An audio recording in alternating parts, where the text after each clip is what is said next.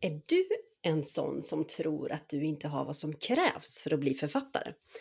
Att de som lyckas skriva klart sina böcker och som dessutom får dem publicerade, liksom är gjorda av ett annat virke än vad du är. Att eh, de har helt andra förutsättningar än vi vanliga dödliga. Om du är en person som tror det här, ja men då tror jag att det här avsnittet av Skrivcoachens podcast passar just dig. Hej och varmt välkommen till Skrivcoachens podcast. Jag heter Hanna Landahl och det är jag som är skrivcoachen. Men jag hjälper inte bara andra att nå sina skrivdrömmar. Jag är också författare själv och jag har skrivit hela tio böcker för barn, unga och vuxna. Och det här, det är podden för dig som skriver berättelser.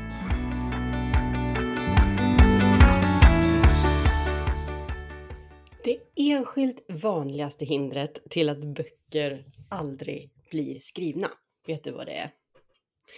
Ja, det är inte så svårt som man tror. Det är författaren själv. Ja, men det är väl klart, tänker du säkert nu. Det var ju det jag visste hela tiden. Det är mig det är fel på. Jag har inte vad som krävs. Så det är lika bra att jag lägger ner skrivandet nu med en gång. Men du, nej. Det var inte det jag menade. Det är inget fel på dig. För det här handlar nämligen inte om att den som skriver, alltså du, saknar förmågan eller ens tiden faktiskt. Jag återkommer till det. Eller ambitionen. Ehm, I det här poddavsnittet så slår jag hål på tre vanliga missförstånd om vad som krävs av dig om du vill skriva klart din bok och bli författare. Okej, är du med? Missförstånd nummer ett. De som lyckas skriva klart sina berättelser och får lägga upp såna här fina bilder av såna här supertjusiga omslag, bokomslag på Instagram, är gjorda av ett annat virke än vad jag är. De är begåvade, de är födda med någon slags talang som jag aldrig fick. Därför är det lika bra att jag ger upp med en gång. Ja, det där stämmer såklart inte. Alltså, de som lyckas skriva klart sina böcker och som till slut kan lägga upp de där fina omslagen på Instagram, de är precis som du och som jag. Och det där bokomslaget i sociala medier, det är liksom ett resultat, det är liksom ett resultat av hårt arbete, inte av talang. Um, det är resultat av hårt arbete och av någonting som kallas för envishet. Har du hört talas om det? För det känns tungt för alla som skriver ibland. Och de som har lyckats skriva klart sina berättelser, det de har gjort, det är att hitta ett sätt att ta sig igenom de där svårigheterna, de där liksom tunga eh, stunderna som uppstår under tiden de skriver. Alltså, det sker för alla att det känns jobbigt att skriva och det som skiljer dem åt, de som lyckas, det är att de fortsätter ändå. Alltså de har också inspiration som saknas. Alltså de har tid, de har brist på tid. Eh, de har också liv som tar mycket tid och som, där de liksom inte har en massa oceaner av tid att lägga ner på sitt skrivande hela tiden. Och de har eh, idéer som saknas dessutom.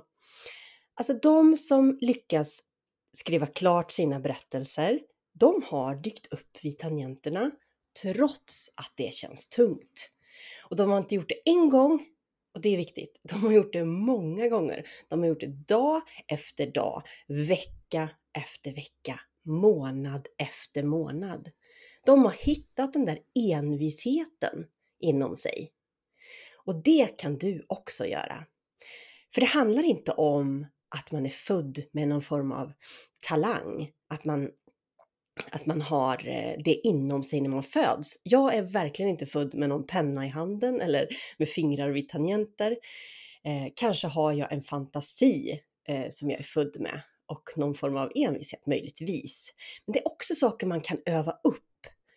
Eh, att tro att allt handlar om talang, Eh, det är ett tråkigt sätt att förhålla sig till livet och det är inte speciellt utvecklande. För visst har vi olika förutsättningar eh, från början, men vi kan också skapa oss nya förutsättningar. Och att öva upp vår envishet och vilja och tro på oss själva, det leder långt. Okej, så missförstånd nummer ett. De är inte födda med någon form av talang, utan det handlar om eh, envishet och hårt arbete. Okej, okay, missförstånd nummer två. De som lyckas skriva klart sina böcker och som till slut får sitta där på den här jättestora scenen på bokmässan och bli intervjuad av Jessica Gedin. De har mycket mer tid än vad jag har.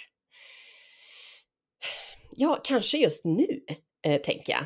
Det kan stämma lite grann. Kanske när du ser dem sitta där på scenen så har de mer tid oftast för skrivande än vad du har. Men när de började, hade de mer tid än du då? Nej, det hade de inte. För alla har vi 24 timmar om dygnet och jag vill påstå att alla, med väldigt få undantag, som skriver sin första bok och till och med kanske sin andra och sin tredje och sin fjärde bok. Under tiden som de skriver de här böckerna har en annan sysselsättning, ofta på heltid. Och de har liv, de har barn som ska skjutsas och de, som ska hämtas och kanske till och med ammas. Ja. Eh, de ska byta däck på bilar, de ska eh, putsa fönster, de ska laga mat, eh, de ska gå och handla och de ska skriva inköpslistor och göra allt det där andra som alla vi människor gör. De har helt vanliga liv som kräver saker av dem, precis som du har. Och när jag skrev min allra första bok, Välkommen till Himmelstam, då var jag sjukskriven på grund av att jag var utmattad och deprimerad dessutom. Och jag hade ju förvisso då mer tid än många andra människor, men jag hade också betydligt mindre ork. Och dessutom när jag skrev min, min andra och min tredje och min fjärde bok, då hade jag, då var jag inte sjukskriven längre, som tur var. Då mådde jag bättre. Eh, och jag jobbade också. Eh, och jag har skrivit alla mina böcker under barnens uppväxt. Ehm, och det har ju mängder av författare också gjort. Eh, och de har liksom, vi, får väl säga att jag då tillhör den här gruppen författare, för det är jag ju också nu då. Men vi har liknande förutsättningar. Ehm, och visst skiljer det sig åt. Men alla, de allra, allra flesta har ju helt vanliga liv, precis som du också har. Ehm, och när man börjar så är det så det är. Det är så det är för alla. Har man tur så kan man få mer tid senare i sin författarkarriär. Men inte i början. För man måste ju tjäna pengar också, eller hur? Man måste ju liksom leva. Ehm, och man har ju ett helt liv att ta hand om oftast. Så de där människorna som man ser på bokmässans scen, som sitter där och har djupa och härliga samtal om sina böcker med Jessica Gedin, de hade i alla fall inte från början mer tid i livet än du har. De har också 24 timmar i sitt liv varje dygn. Eh, och det, det som skiljer dem åt från de som inte sitter där, det är att de har hittat ett sätt att använda den där tiden som de ändå har och hade. Eh, så den som fanns över just deras liv och de har använt den till just skrivande. Och så vad de har lyckats med, det är att de har lyckats prioritera skrivandet och de har lyckats välja bort sånt som de har haft möjlighet att välja bort. Kanske har de inte, eller nu har ju jag gjort det, jag har ju både skrivit och sett Game of Thrones två gånger rakt igenom. Men de kanske har hoppat över någon, någon, annan serie, det har jag fått göra. Eh, och de kanske har valt att inte scrolla igenom Instagramflödet tio gånger om dagen på mobilen. Eller de har valt att inte ligga kvar i sängen varje helgmorgon. Eh, och, utan de har istället valt att kliva upp innan familjen vaknar vissa morgnar. De har haft disciplinen att ändra på sina vanor. Så det är någonting som du också kan göra. Ehm, och det handlar alltså inte om att de har mer tid än vad du har. Det är inte därför de sitter där på scenen och pratar så där härligt med Jessica Gedin. Okej, okay.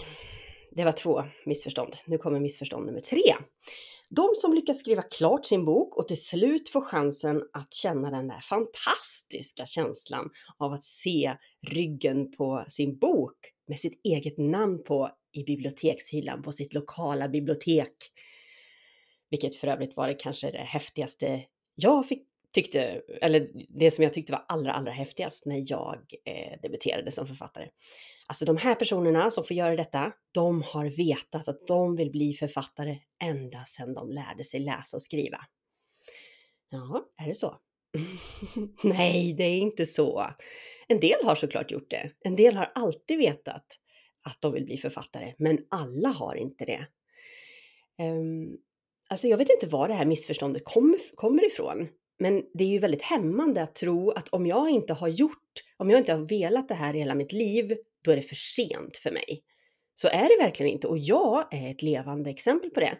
Alltså jag har all, visserligen alltid älskat att skriva. Eh, jag har alltid, eller nej det har jag inte, inte alltid, men jag har under stora delar av mitt liv skrivit dagbok.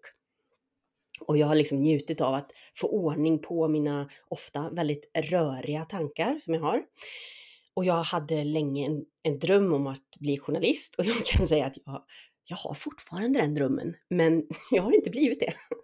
Eh, kanske kommer jag bli det i framtiden, för det är ju inte för sent, eller hur? När man kommer få saker sent i livet. Så gammal är jag inte, men ändå. Ja, författare hur som helst.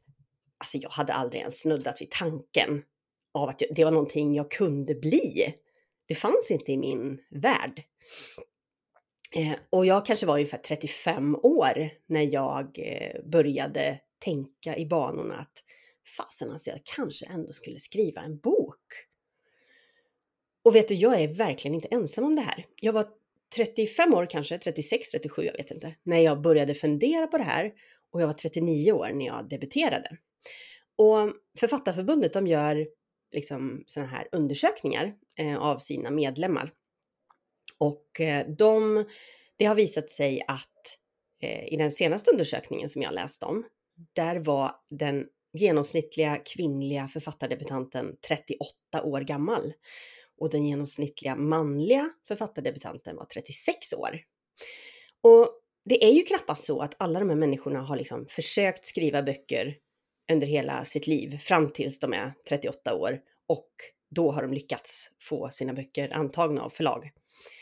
Eh, så, så är det ju förstås inte. En del kanske har gjort det, men de allra flesta av de här har ju kommit på det här senare i livet och då börjat försöka också senare i livet. Så därför, det här sista missförståndet, de som lyckas skriva klart sina böcker och till slut får chansen att gå in på det lokala biblioteket och hitta sin bok i hyllan. De har inte alltid vetat att de vill bli författare. Alltså många av oss har insett det långt fram i livet. Och att du insåg att du ville skriva en bok först när du var 30 eller 50 eller 70. Det har ju ingen betydelse. Du kan lyckas skriva en bok oavsett när i livet du insåg att det var precis det som du ville göra.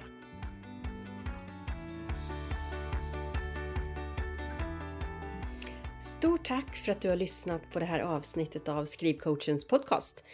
Och är det nu så att du sitter där hemma och gärna vill skriva en bok, men ännu inte har kommit på hur du ska göra för att komma igång? Ja, men i så fall har jag faktiskt en lösning för dig. Ja, det har jag. För nu kan du anmäla dig till min kostnadsfria minikurs Kom igång och börja skriv. Den drar igång den 23 augusti och den är helt online och du kan göra den i din egen takt när det passar just dig. Eh, du hittar en länk till anmälan i anteckningarna till det här avsnittet.